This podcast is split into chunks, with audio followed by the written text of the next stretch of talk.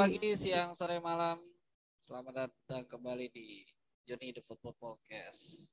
Kali ini bareng-bareng bertiga lagi sama gua Ridwan. Gue bagus. Saya Surya.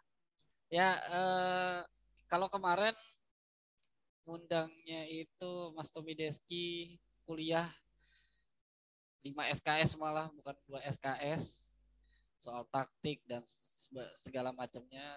Sekarang ini kita gak ngelirik pria dulu karena pria tidak ada liga dan kita kalau biar seimbang bagaikan Adam dan Hawa. Nah, kita ngomongin Hawanya nih.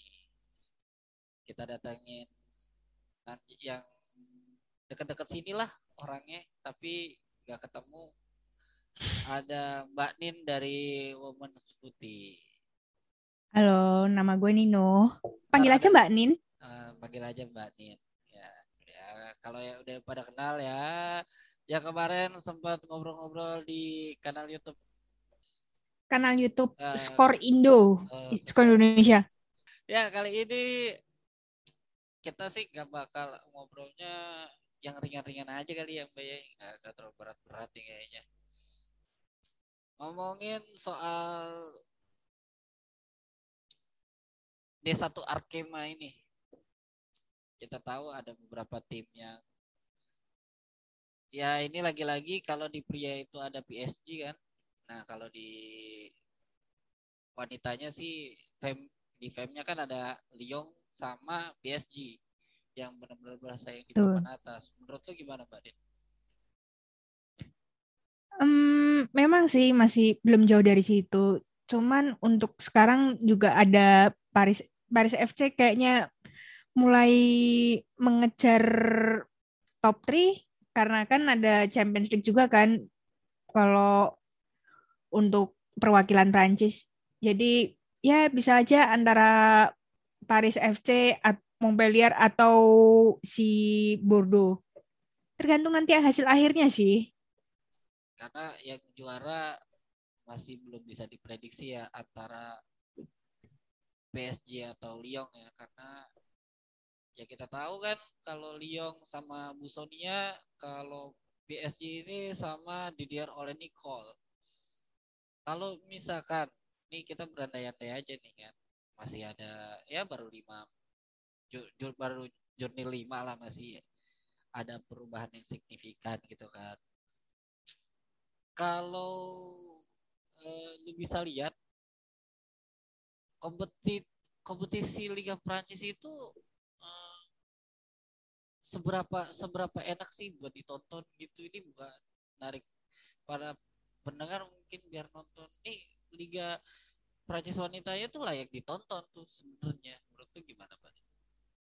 Um, memang sih. Karena orang tuh kan kebanyakan overlook Liga Prancis tuh karena orang mikirnya gini. Jadi wah ini Liga Prancis kayaknya udah deh Lyon sama PSG yang lain udahlah gitu.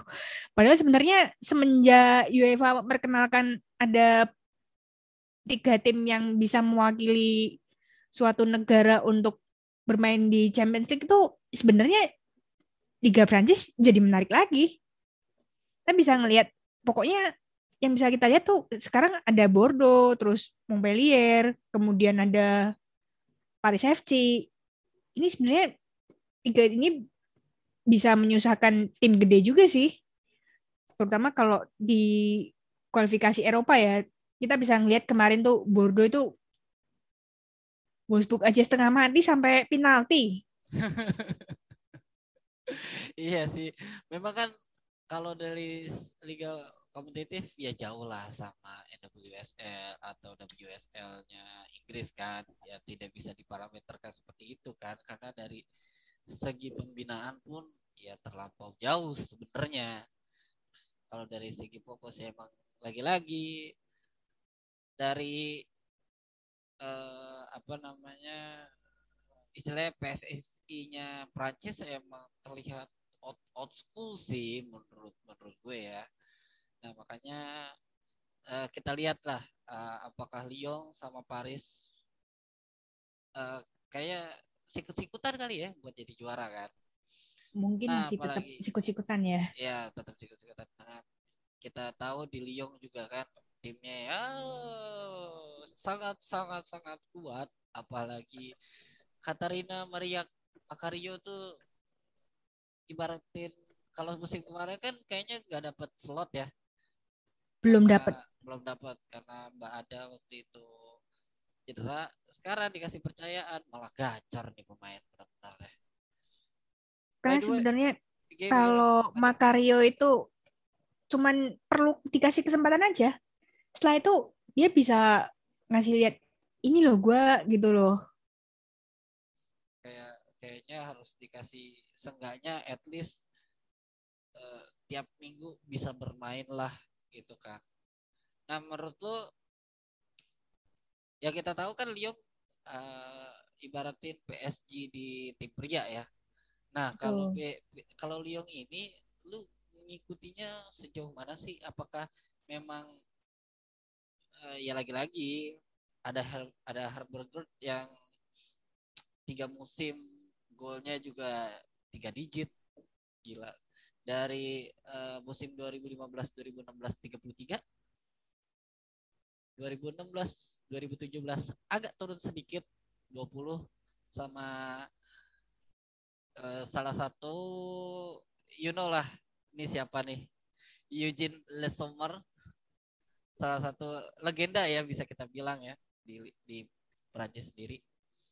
Lalu juga di 2017 di 2018 itu 31 gol. Gacor banget memang. Makanya memang kalau bisa dilihat ini tuh menarik tapi alangkah lebih baiknya sekali-kali lah tonton eh, D1 A- Arkema ini karena ya lagi-lagi sih emang rada susah karena yang nyiarin itu ada kanal plus sama ya kalau global itu ada Ata Football itu juga rada susah aksesnya. Harus VPN ya. Iya, yoi. Nah, kalau dilihat sebenarnya kalau eh, kita ngomongin para pemain nih, kita kan tadi udah ngomongin klubnya nih. Kalau dari eh, pemain sebenarnya yang dari Prancis deh, gitu yang bermain di WSL, EWSL atau eh, dan lain segala macam lah dengan berbagai ya di Jerman juga ada kan. Ada. Lu player to watch lu siapa sih? Kalau untuk di luar Liga Prancis ya, mungkin Vivi Asayi sih yang masih terdepan. Mungkin nomor dua kita bisa lihat Valery Gofang ya. Cuman untuk belakangan ini Valery Gofang tuh lebih sering di cadangan sih. Karena dia kalah bersaing dengan Tony Dagen. Begitu Tony Dagen masuk, em, kayak tempatnya dia agak tersingkir ya. Ini sih sayang banget sih. Dia di di Everton ya. Betul. Kemudian mungkin Maeva Klemarong itu dia juga barusan gabung di Spurs sih. Dan Spurs ini trennya juga lumayan naik. Terutama setelah mengalahkan Man City ya. Oh iya iya, kemarin cukup cukup bagus permainannya. Iya. Moralnya juga bertambah pasti under Rehan Skinner ini. Apalagi di di bawah Everton di bawah asuhan Willy Creek juga eh, nggak bisa dibilang sosok juga sih ya. Em, permasalahannya adalah Willy under Willy Kirk ini sering sih dia struggling melawan tim empat besar itu. Kayak Arsenal di tim pria kah? Apa gimana? Ya kurang lebih kayak gitu ya. Cuman ya memang apa ya? Kalau udah ketemu tim gede tuh hampir nggak ada harapannya lah. Sorry to say. Oh, karena eh nah, ini ini gue pengen nanya satu yang mungkin agak ini yang mungkin bikin lo kesel ya. Tapi nanti itu bakal kita siapin di nanti nih apa pembahasan ini. Gue pengen nanya dikit aja. Kayaknya nih menurut menurut gue ya, kalau pemain Prancis ini yang versi wanitanya keluar Prancis itu underperform gak sih? keluar Prancis mungkin enggak sih. Kalau ngelihat Asayi itu sebenarnya salah satu kuncinya konsistensinya Bayern sih. Ya kita tahu kan justru eh, itu. iya apa Mbak Bani kan di City juga kayaknya nggak tahu apakah memang adaptasinya lama ya yang kita tahu. Kemarin kalau kita tag hari ini hari ya hari Minggu nah kan mungkin eh, naiknya agak siang siangan nih kemarin kan. Boleh disinggung kemarin kan nyekor nih akhirnya kan. Tapi kan betul. di bawah Mbak Bani kan kayaknya Mbak Bani antara memang lagi adaptasi yang ya bisa dibilang ini kompetisi yang sangat berbeda antara Inggris sama Prancis. Lu bisa bikin 22 gol di Prancis belum tentu bikin 22 gol di Inggris, ya kan? Eh 22 gol di Prancis bikin 22 gol di di Inggris itu pasti berbeda kan, Mbak ya? beda sih memang cuman City itu kan memang agak turun kan jadinya ya itu sebenarnya karena memang badai cedera sih pada akhirnya ya kayak Bani Shaw itu butuh beberapa waktu untuk membuktikan kalau dia memang bisa bersaing di UK Iya sih. benar-benar. Nah, sebenarnya waktu menang lawan Everton tuh kan dia juga mencetak gol tuh sebenarnya it's a good sign sih tetepan. Karena eh, sebelum lawan Everton udah istilahnya udah bisa membobol lawan. Sekarang kemarin juga derby Manchester eh kalau julukannya bukan derby Manchester kali ya. Manchester Circus. Manchester Circus. Itu lucu banget gue ngikutin emang kalau yang penasaran soal Manchester Circus bisa dilihat di Twitternya Mbak Din ya Ya, tapi mohon maaf nih isinya sumpah serapah ke Man Skinner karena ya gitu deh kedua pelatih tuh ya begitu memang. Cuman kali ini hmm, Gareth Taylor tuh agak diselamatkan oleh Lauren Ham dan Bani Shaw ya. Padahal padahal udah bermain 10 menit tidak bisa ngegol juga. Ya, itu keduanya memang sesuatu sih ya. Eh, ada masalah. Yang penting Masalahnya juga beda-beda. Oke, oke. Nah, eh, kita beralih nih sebelum kita ke topik utama kalau misalkan nanti sesuai judul lah itu topik utama kita. Yang lu kan sebagai yang gua tahu lu adalah supporter eh, Manchester United kan. Iya, betul. Ya, I would say ya. ya. Kalau ibaratnya siapa pelatih yang ini pelatih tuh harus datang sebenarnya. Lu harus datang ke sini, lu harus mencicipi sepak bola di sini. Itu siapa? At least eh, apa eh, tapi kita concernnya karena kita podcast sepak bola Prancis, lu harus kelihat ke eh, ke Prancis dulu nih. Siapa yang menurut lu cocok untuk jadi jadi juru taktiknya di Manchester? Beri, berikan Em, asal-asalnya. Aku pikir mungkin Olivier Ekwafni ya. Dia tuh kan lagi nganggur tuh secara Iya. realistis ya. Dengan CV-nya dia yang membawa PSG juara liga tuh seharusnya bukan alasan lagi sih untuk salah satu klub Inggris untuk mendapatkan jasanya dia tuh. Itu udah nggak ada excuse sih. Makanya waktu itu kenapa gua agak kecewa salah satu tim Manchester ini tidak coba melirik dia aja ya gitu loh. Selain selain itu mungkin ada yang lu pengen bener-bener kalau bisa dia datang deh gitu.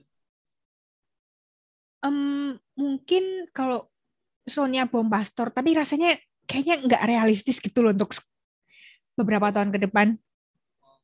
Oke, mungkin sampai nunggu kontraknya dulu habis baru bisa didatengin gitu ya. Em, tapi rasanya gue masih yakin dia bakalan stay satu tahun lagi dari setelah kontraknya habis sih. nih karena kalau kita lihat kan kita kalau kita ngomongin Sonia Pastor ini kan ya jadi pemain pun eh, so-so lah ya bisa dibilang mediocre gak sih Siapa? Sonia untuk Bu Sonia Pastor ini Wah, dia nggak mediocre sih. Justru dia legend sih di timnas Prancis Iya, saat memang- itu. Iya, mak- maksud gue di beberapa klub kan memang tidak terlalu wah gitu kan. Kalau kita Mm-mm. lihat dari eh, statistiknya. Sementara memang kalau misalkan di tim nasional pun ya lu dia dari tahun 2000 sampai 2013 13 tahun bayangin. Betul. jadi pemain ya dia menurut gue dia pemain legend di di timnas ya bukan di klubnya menurut gue. Nah kalau misalkan kita lihat juga ya jadi manajer adalah satu pencapaian luar biasa ya di bawah Bu Sonia ini kan Betul. banyak prestasi yang kita bisa lihat ada di Montpellier Eh, sorry sorry. Oh ya di sebenarnya ya bisa kita bilang jadi dari pemain pun cukup cukup cukup lah cukup banget memenangkan beberapa eh, piala kayak sama Montpellier pernah sama Lyon pernah terus sama Prancis di Cy- di Cyprus Cup 2012 terus juga individual UN- UNFP Female Player of the Year 2013 2000 2003 2004 2007 2008 WPS juga pernah Player of the Month. WPS All Star 2000 wah ini sih bukan salah satu yang pelatih. Ya dengan mentereng juga kan pelatih Lyon sekarang juga ya tim-tim yang meskipun memang dari segi dana mungkin lebih banyak PSG tapi Lyon di bawah Busoni Pastor tuh kayak apa ya kayak lu biasakan bermain game tuh tim lu lengkap banget gitu apalagi kan ya kita tahu anak-anak dari Lyon feminin ini kan apa kayak ibaratkan seorang anak sama ibunya kan sih Menurut lu? Betul. Kayak ada eh, grebek lah terutama bisa dilihat.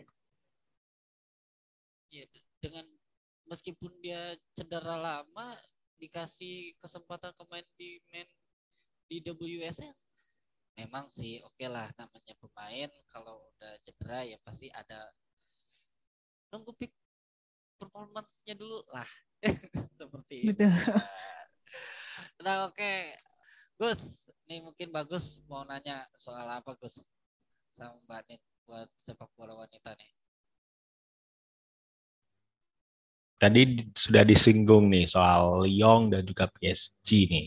Kita singgung dikit soal UEFA Women's Champions League dari segi sejarah dan dominasi yang kita tahu bersama bahwa Lyon itu tujuh kali ya, tujuh kali Betul. juara ya di. Betul. Nah terus eh, dari tahun ke tahun ini wakil Prancis ini bagaimana nih untuk bersaing di UEFA Women's Champions League menurut Mbak Nin? Kalau di Champions League sih memang apa ya? Yang tuh ibaratnya kayak nggak ada obat lah gitu.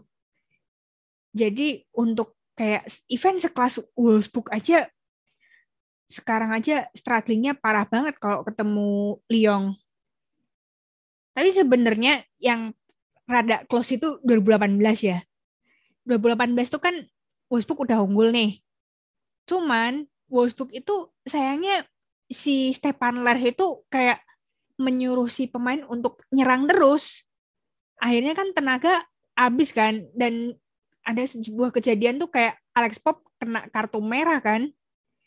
Akhirnya buyar itu Pad- pada menit-menit akhir jadi deh Lyon nyamain kedudukan itu. Kayaknya ada eh gerbek ya. Gua agak lupa-lupa inget sih. Akhirnya itu extra time udah selesai itu si Wolfsburg. Iya saat itu kan emang ya asik menyerang, terus lupa Hmm. buat bertahan gitu loh untuk bagaimana caranya untuk bisa me- mempertahankan keunggulan. Nah, Betul, betul. Kak, Nah, kalau soal ko- koefisien sendiri dari wakil-wakil Prancis ini di UEFA Women's Champions League ini gimana nih dari segi koefisien dari tahun ke tahun menurut Bani?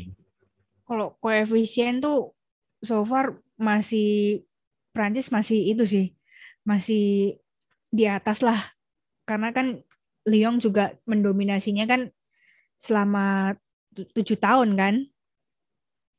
Jadinya susah lah untuk menggeser itu. Makanya kenapa uh, kayak Lyon tuh masih eh kok kayak Lyon kayak wakil Prancis tuh masih berada di daftar paling atas gitu kan. Karena tidak lepas dari prestasinya Lyon itu sendiri sih ya biarpun musim lalu kepentok sama ya itu tadi. PSG uh, PSG PSG kita labelin tim adidaya tidak hanya di wanita tidak hanya di pria. Udah punya duit banyak tapi kalau tidak bisa mengelolanya dengan baik ya sudahlah. Bener-bener. Kayak, kayak City gak sih di bawah kalau punya duit banyak City kayaknya nggak bisa nge-manage dengan baik ya sih Iya, City kurang lebih kayak gitu juga sih. Cuman kalau casesnya Man City itu mereka sering struggling sama wakil Spanyol event sejelek-jeleknya wakil Spanyol itu sendiri ya. Jadi kalau kalau misalkan kita bicara istilahnya kalau bisa dibilang tim yang paling balance secara keseluruhan tuh Lyon ya bisa jadi ya. Tetap Lyon masih paling balance. Coba kita lihat defense-nya aja juga masih kuat kan?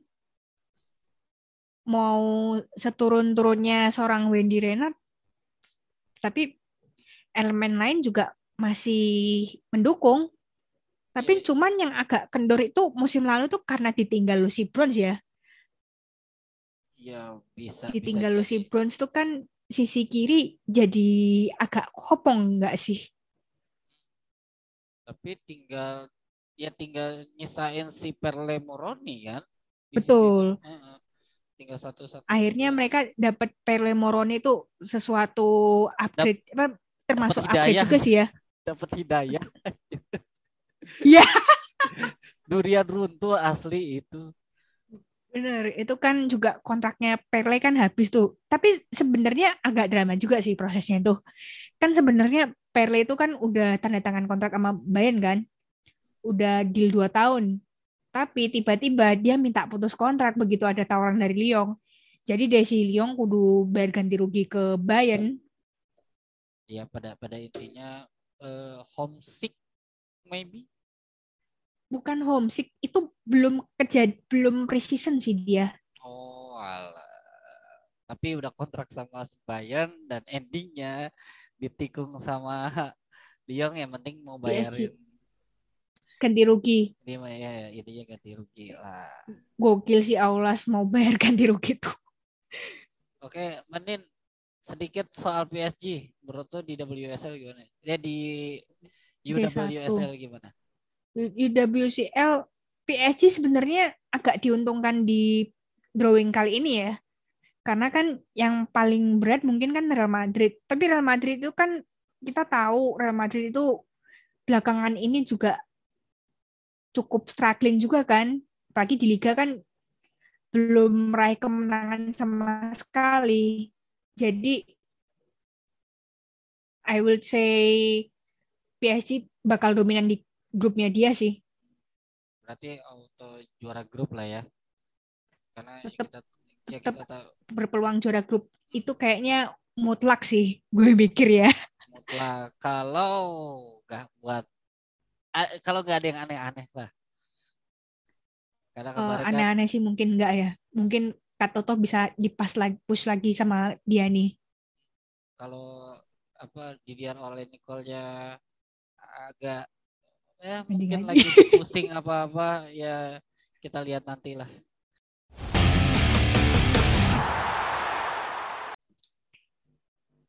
Ya, kalau tadi kita udah ngomongin dari klub klub klub pemain pemain pemain nah kali ini kita mau ngebahas salah satu orang yang cukup terkenal di pesepak bolaan khususnya wanita di Prancis. Nah, ini adalah Caroline Diacre.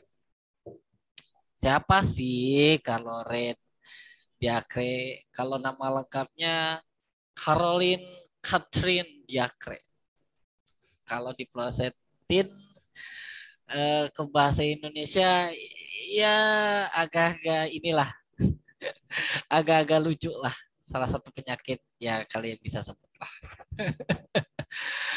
nah kalau kita bisa lihat uh, Caroline Diacre ini uh, kita ngomongin back-backnya dulu kali ya dia ini mm-hmm. adalah wanita pertama di khususnya di Prancis dulu nih adalah pelatih pertama wanita yang melatih tim sepak bola profesional pria itu pada 2014 di Betul. klub Clermont Foot. Apakah uh, seorang Mbak Nin impresif dengan hal itu? Ya, kalau dari segi geng latihnya sih nggak begitu sih. Nggak begitu. Kurang lebih kan ya kita tahu sikapnya dia kayak apa kan ya jadinya orang langsung skeptis lah. Iya. Uh, Apalagi ada CV-nya tuh berbunyi gini, dia tuh mantan asisten Bruno Bini kan. Ya sudah orang pasti ah ngapain sih dia gitu. Karena Bruno Bini adalah salah satu pelatih yang cukup sama dunia apa sama penonton di Prancis itu cukup bikin sebel sendiri lah gitu sama doi. Nah dia tuh selama 2014 itu ya sempat ngelatih Clermont Foot prianya bukan wanitanya. Dan di beberapa juga dia pernah melatih klub amatir ASJ Sausux pada tahun 98. Terus juga sempat melatih juga di ASJ Sausux Soyaux sorry itu ya. di 2007 2013 Kenapa sih kita ngomongin Diakre ini, Mbak Nin? Sebenarnya dia memang cukup kontroversi ya. Baik kan dia kita tahu kalau kalian ngikutin sepak bola perempuan 2011 ke atas itu udah tahu sih dia itu kan sebelumnya mantan asistennya Bruno Bini kan. Jadi mungkin sebagian orang tuh langsung skeptis gitu kan begitu dengar nama Corin Diacre. Iya, nah, iya. salah satu kontroversinya apa tuh? Jadi pertama tuh pas Piala Dunia 2019 dia yang bersangkutan tuh nggak manggil Kera Hamrawi dan Mari Antoine Katoto. Padahal Kat, yang Katoto nggak kepanggil itu salah satu kontroversi paling parah sih. Karena kan waktu itu kan dia top skor Liga Prancis sebelumnya kan pada musim itu ya. Iya betul. Dan kemudian habis itu kan Prancis kan kalah dari Amerika Serikat tuh atau bahasa kerennya USWNT. Di mana habis itu kan USWNT kan juara kan. Nah, Megan Rapinoe tuh bahkan nyampe ngeritik Corin Diacre juga. Ini taktiknya gimana sih?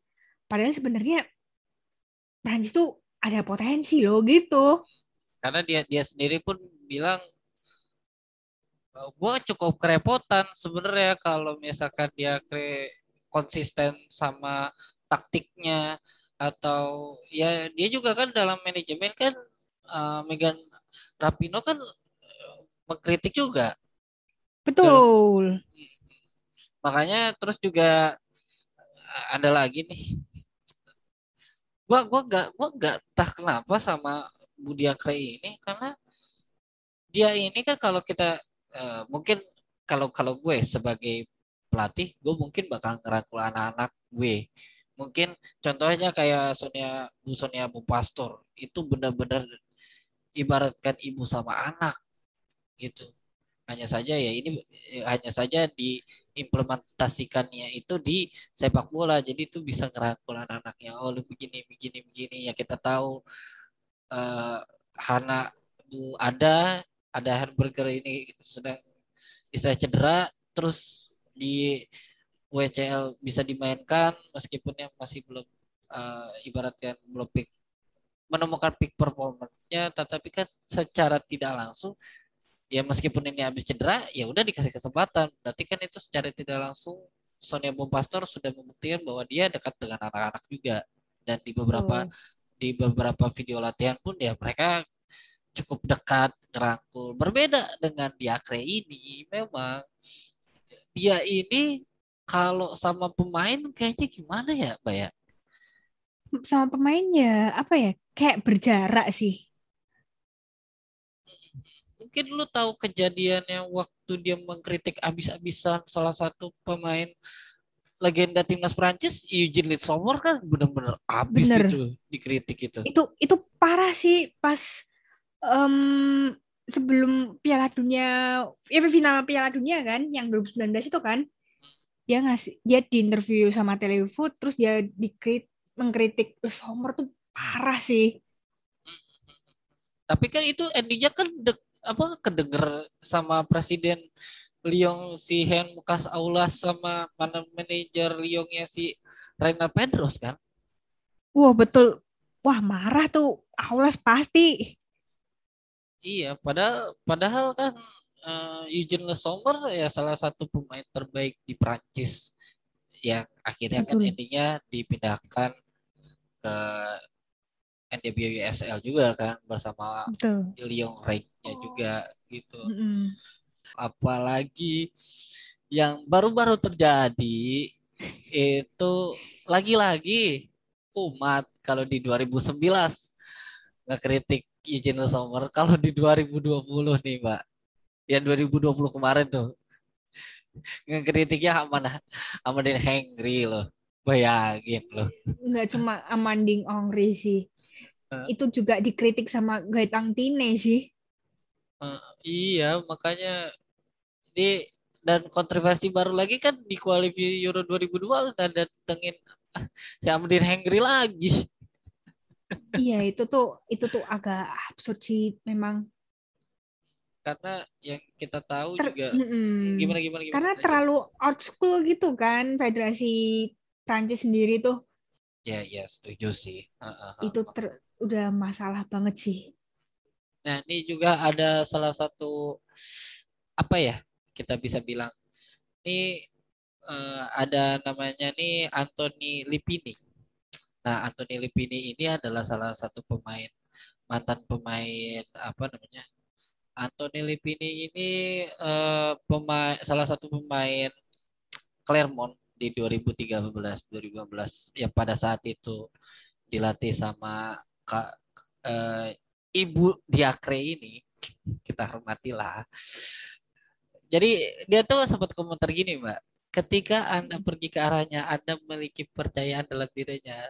Tetapi begitu Anda mulai menempati diri Anda di antara dia dan tujuannya, Anda tidak akan ragu untuk memecat Anda demi ke demi kebahagiaan kelompoknya. Lah ini kan berarti ada salah satu masalah di Claremont itu kan. Memang, iya, iya. Karena kayak kayak diktator gitu loh. Uh, kayak kayak ini kayak enteng aja gitu. Maksudnya lu kalau sebagai pelatih lu bakalan memposisikan lu kayak gimana pak kalau pelatih tuh mungkin gue bakal ngerangkul anak-anak dulu sih karena kan hubungannya kan langsung ke si pemain kan bukan buat diri lu sendiri sih karena yang pasti yang bertanggung jawab besar antara lu dan anak-anaknya ya tanggung jawab terbesar kan kak lu juga. Betul. Jadi ya lu harus pertama ke pemain dulu. Ya, Sebisa juga... mungkin terutama lu bisa jagain pemain lu juga gitu loh. Apalagi kalau ada dalam tanda kutip kayak oh si Ani kayak ada penyakit bawaan nih misalnya nih. Ya lu harus taking care of dem gitu loh karena kalau kalau kita lihat di Piala Dunia yang kemarin di FIFA Piala Dunia 2019 kemarin kan benar-benar uh, gua nonton mungkin gua kalau gua kan jujur gua orangnya bukan melankolis banget gitu ya tapi kalau ngelihat kemarin benar-benar kayak lu dihancurkan banget gitu di 2019 itu di itu pas gua ngeliat beritanya tuh di kamar di di apa di kamar ganti itu tuh semuanya pernah nangis semua. Gila. Itu benar-benar yeah. salah satu uh, apa ya kalau kita bisa bilang. Harusnya tuh lu menurut lu emang ini pelatih yang harus dipecat dari dulu emang apa ya, ya udah lu cabut deh gitu loh. Harusnya memang semenjak hasil buruk di Women's World Cup itu memang udah harusnya di itu sih dipecat sih. Tapi kalau uh, menurut lo apa sih yang uh, federasi Prancis ini bisa mempertahankan uh, Budi Akre ini menurut lo? Hmm, I don't really know honestly. Ya mungkin karena si federasi memang punya hubungan baik dengan diakres ya. Tapi sebenarnya harusnya udahlah ini nggak usah dipertahanin lah gitu loh. Karena beberapa pelatih di luar pun apa harusnya melirik pelatih lain gitu. Mungkin kalau gue kalau misal federasi Prancis ngelirik Sonia semisalkan Sonia Bumpastur itu benar-benar pelatih uh, timnas Prancis. Menurut gue itu adalah salah satu kemunduran dari timnas Prancis itu sendiri sih karena Sonia Bumpastor ini bukan saat ya untuk melatih timnas setara dengan titik timnas ya, tapi dia harus mencicipi uh, liga-liga yang lain dulu kayak NWSL di Amerika, di US. Kalau misalkan di Inggris juga ada WSL juga. Jadinya menurut gue memang harus ke Sonia mencoba ke sana dulu. Nah makanya gue sih make wish kalau misalnya kontraknya habis atau gak perpanjang, eh MU lah bisa gue bilang ke sana karena kalau Arsenal uh, Arsenal kayaknya udah settle sama Jonas sih gue lihat. Iya, udah udah settle sama Jonas. Kalau ke Chelsea juga belum tentu juga ya.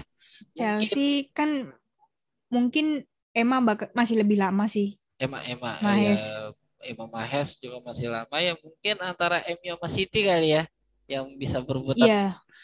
uh, yang bisa berbuat uh, apa buat dia ke ke Inggris tapi kalau menurut lu cocok gak Bu Sonia ini ke ke Inggris gitu?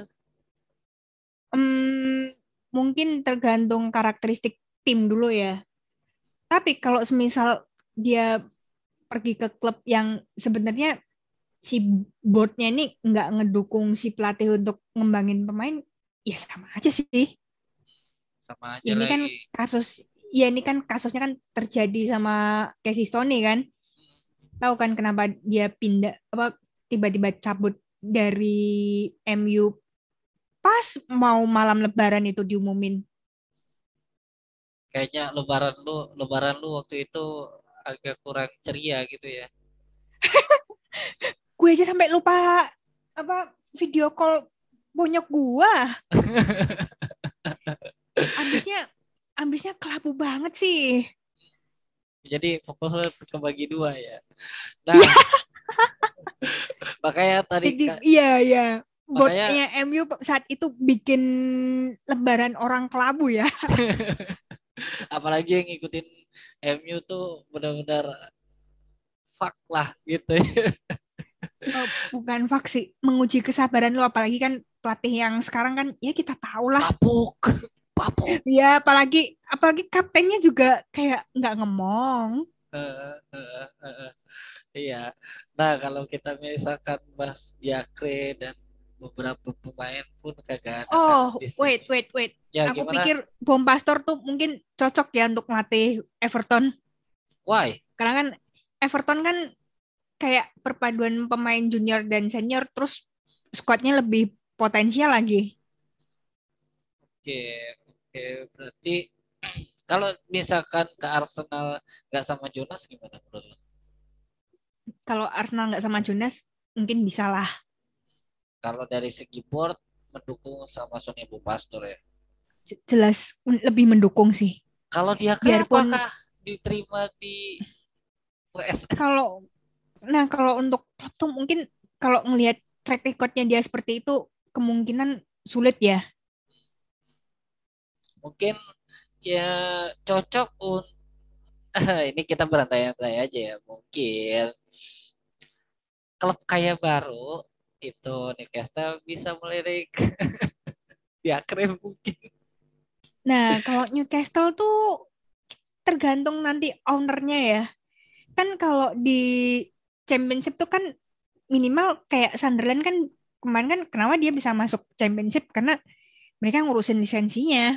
Jadi kalau semisal Newcastle manajemennya barunya ini mau untuk kayak mengurus lisensi untuk main di divisi championship seharusnya bisa Oh, oke oke oke oke. atau enggak kayak nge- nge-build pemain terus habis itu promosi ke championship juga bisa sih.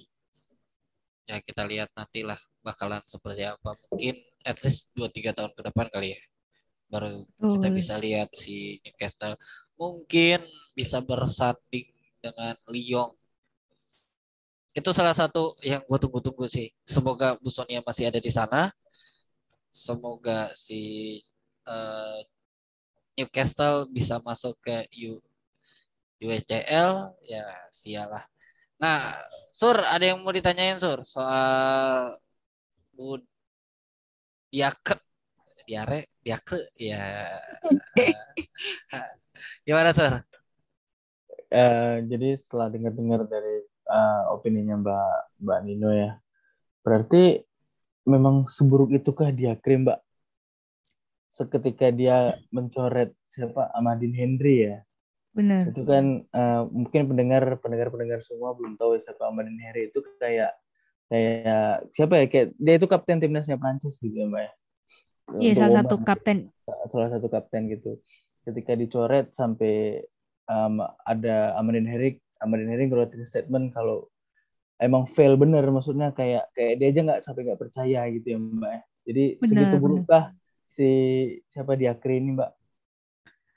Em, mungkin kalau ngelihat gaya ngelatihnya tuh kan banyak yang bilang kayak dia tuh kayak diktator gitulah gitu.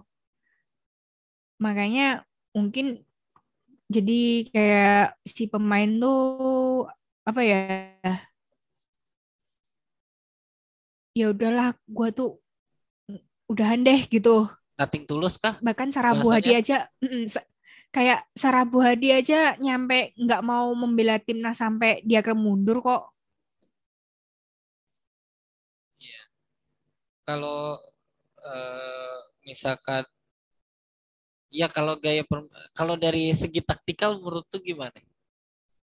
taktikal sih nggak terlalu impresi gue ngelihatnya lagi kalau lawan tim gede tuh udah sih mainnya ya stuck-stuck gitu-gitu aja sih.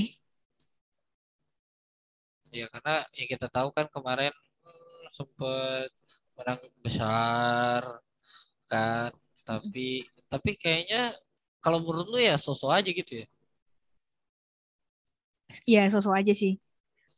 Karena beberapa kalau kita lihat sebenarnya yang lebih apa ya mungkin pemain yang benar-benar stabil ya cuma satu doang sih. Menurut gua Mbak Wendy Renat ini salah satu pemain yang apa ya? Low profile nggak sih menurut lu? Mbak, Mbak Wendy? Itu memang low profile sih tapi prestasinya tuh gila sih dia tuh Mungkin eh, ini ya salah satu best center back lah di women's football tuh terbaik yang terbaik lah ya bisa kita bilang. ya. betul Apalagi Yang kalau yang mirip Van Dijk ya? Maksudnya. Yang mirip Van Dijk ya? Van Betul. Iya, ada ada ya. ya. ya mirip, tapi beda posisi kan beda beda beda beda enggak ke Van Dijk sama deh kayaknya center back juga. Eh center back juga ya? Oh iya ding. Oh my god. Van Dijk, Van Dijk center back, Mbak Windy center back. Mungkin kalau dari sisi low profile-nya kita bisa di bisa sandingkan dengan pemain kesayangan kita semua. Oh, siapa? Apa Sur? tuh? Apa tuh? Ngolo Kante lah pastinya. Kante anak baik, Kante anak baik, Kante anak mama. Weh. Kante Ap- anak soleh. Eh, Kante anak soleh. By the way, Mbak, eh, doi lagi ini kena COVID. Ya tahu. Ya semoga cepat sembuh gitu. Kalau ngomongin anak baik, Tonggara juga anak baik. Tapi Iya, Ungara dia anak juga baik ini. mm-mm, sedih sih habis ditinggal mamahnya tahun lalu. Iya, tahun lalu. Ya, make wish lah buat semuanya. Ya, intinya memang tidak akan ada habis-habisnya untuk membahas eh, D1 Arkema di bawah-bawahnya dan ah iya, gue mau nanya satu lagi nih. Dari tim eh, divisi 2, siapa sih menurut lu yang kansnya terbuka untuk naik ke D1 Arkema ini? Hmm. Ah, Siapa ya? Gue nggak terlalu ngecek, nggak terlalu ngecek tim bawah sih. Cuman kayaknya Le Havre kayaknya punya peluang untuk naik lagi ya harusnya. Iya, karena di di tahun lalu sempat gagal. Tapi eh, menurut lu Berdegradasi. ya terdegradasi. Menurut lu apakah eh, Olympic Lyon apa Lyon Feminim ini benar-benar punya kans kah? Lyon apa mana nih? Eh, Marseille, sorry. Marseille. Hmm, Marseille kayaknya kok berat ya. Oke lah, oke lah. Ntar gue. Mungkin Lille kali ya. Ah, Lil, Lil, Lil. Iya, ini gue baru ini ngecek di Statfood feminin. I've been thinking Lille. Marseille kayaknya kok susah ya. Iya, karena dia di di grup B. Di grup Mm-mm. B. Dan kayaknya slow start banget ya. Stol, iya, slow start banget sih. Oke deh, kayaknya. Ya, oke deh. eh, Kira-kira. Sur, ada yang mau ditanya lagi nggak, Sur? Itu aja sih. Dengan aku pengetahuan sepak bola perempuan juga nggak nggak paham-paham banget. Jadi ya coba-coba untuk paham lah. Mas Ridwan dan Mas Bagus nyaranin follow aja tuh Women Putih. Bukan ngerti nggak ngerti jalan terus. Oke, gue follow gue lihat. Atau enggak follow private assisi-nya aja sih. Tapi ya mohon maaf kalau opini agak liar itu. Ya biasa tuh. Memang, memang Ya. agak, memang bukan liar lagi. Apalagi kalau timnya pusing, timnya pusing, yang nonton juga pusing.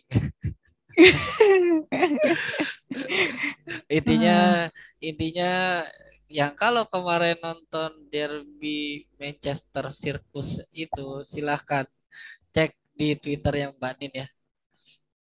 Taruh puyeng-puyeng Isinya- sendiri dia.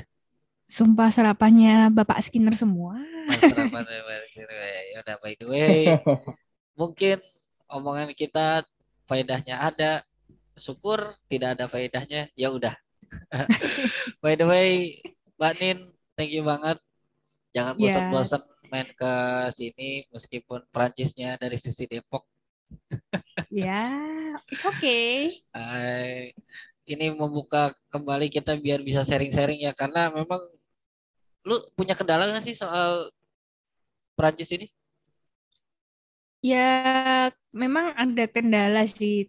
Tapi kalau untuk Champions League sebisa mungkin nonton karena streamnya lebih mudah. Dan under Bombastor itu leb- jauh lebih menarik sih. Apakah pertanyaan terakhir? Apakah Lyon akan juara tahun ini? Hmm, I think so. Tapi kita lihat nanti pas drawing fase gugurnya sih. Itu yang bisa nentuin. Iya, oke oke. Kalau gitu eh, Mbak Nin thank you banget buat malam ini. Karena kita tag malam Iya. nih ternyata karena nungguin Mbak Nin untuk recovery moodnya karena timnya sedang lagi main sirkus kata dia. timnya timnya intinya lagi nonton dangdutan kemarin. ya ini sampai mengorbankan dua pertandingan gede sisanya ya karena udahlah daripada makin misu-misu ya udahlah Makanya mampir ke, bersawarlah dulu iya mampir ke JDF buat ngerosting Budi Akre biar moodnya balik lagi. ya bener-bener Iya. bersawarlah dulu baru Iya, thank you Mbak Nin untuk Thank you, waktunya. Mbak Nin. thank you all Oke. By the way, eh, bagus udah cabut duluan karena baterainya low. Jadi buat Ridwan cabut dan bagus cabut dan Sudah Mbak Nin cabut. cabut gantian gantian lu lu ngapain bareng bareng sih?